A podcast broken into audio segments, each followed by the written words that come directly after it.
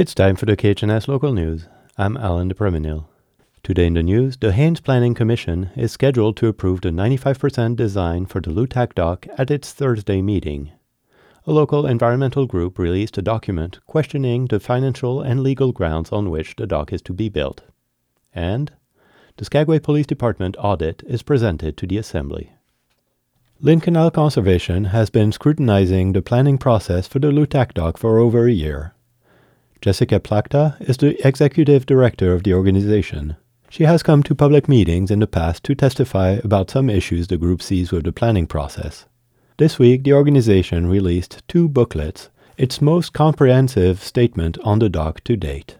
It's the culmination of over a year's worth of investigation, and all the information in the ebook is excerpted or summarized from technical reports, historical documents, public records. We did maybe four records requests from the borough and news stories dating back over a decade. And the ebook has links to make it easy for people to find more information on each topic. The first ebook goes into the history of the dock and how the town's transport needs are met. It also documents the planning of an ore terminal at the site. The second ebook talks about risks of cost overruns and the grant application. The borough was awarded $20 million for the project from the federal government. The borough wrote the grant application in 2021. In it, it repeatedly warns of dire consequences for the local economy if the dock had to be closed. It says food and supplies would have to be trucked in from Seattle, Anchorage, or Skagway. LCC points out that the dock was already closed by the time the application was submitted. Alaska Marine Lines had been using a new ramp independent from the dock for more than six months without interruption of services. This arrangement is still used three years later. LCC says that the local government could be penalized if their application wasn't accurate.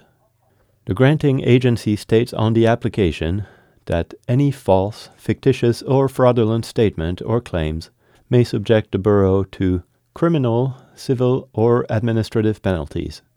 The implication is that if the federal government decides to cancel the grant, the borough could be stuck with the bill. The booklets also question whether the dock would generate enough revenue to cover maintenance costs. John Upton is the chair of the Port and Harbor Advisory Committee. He says he would also like to see a business plan for the operation of the proposed dock. I have pushed and requested for some period of time to kind of see a greater articulation of the business plan, the uh, finances for the new dock project, not just in terms of maintenance, but in terms of incremental users and projected revenue and expenses from that. And yet to receive or see most of that information, but I would still very much like to see it before this gets any further along. The Planning Commission will vote on the main design for the Lutak dock at its regular meeting on Thursday. Borough officials contacted for this story said they either had not seen the Lynn Canal Conservation document yet or had not had time to read through it and declined to comment on it. The link to the document can be found on our website. At the last Skagway Borough Assembly meeting, consultants presented their audit of the Skagway Police Department. Ron Moser, the lead police consultant for the McGrath Consulting Group, started with some good news. Skagway has a low crime rate. In the five years included in the presentation, there were no homicides and only two instances of violent crime. Most crimes recorded were nonviolent theft, larceny theft, 33 cases in five years, and four cases of vehicle theft in the same period. That's it. The bad news is how overworked the police force is. There are four officers for a town that hosts tens of thousands of tourists on a busy day. Due to the remoteness of the town, the department cannot rely on assistance from nearby communities. Moser's immediate recommendation was to hire two additional officers. This would allow the department to have at least one officer on duty every hour of every day of the year. Currently, the department has only officers on standby at certain times, when they stay at home but are ready to respond. The consultants recommended hiring safety officers to take on certain tasks like assisting with school crossings, and to have resident volunteers and DAI to compensate for the long response time in the remote area. Other priorities are to address the 911 outages and to replace the radios with more modern ones. Lower on the list are increasing community engagement by having officers visit the school, meet with seasonal workers, and setting up a monthly coffee time with the chief. Skagway Assembly member Dan Henry expressed frustration with the presentation.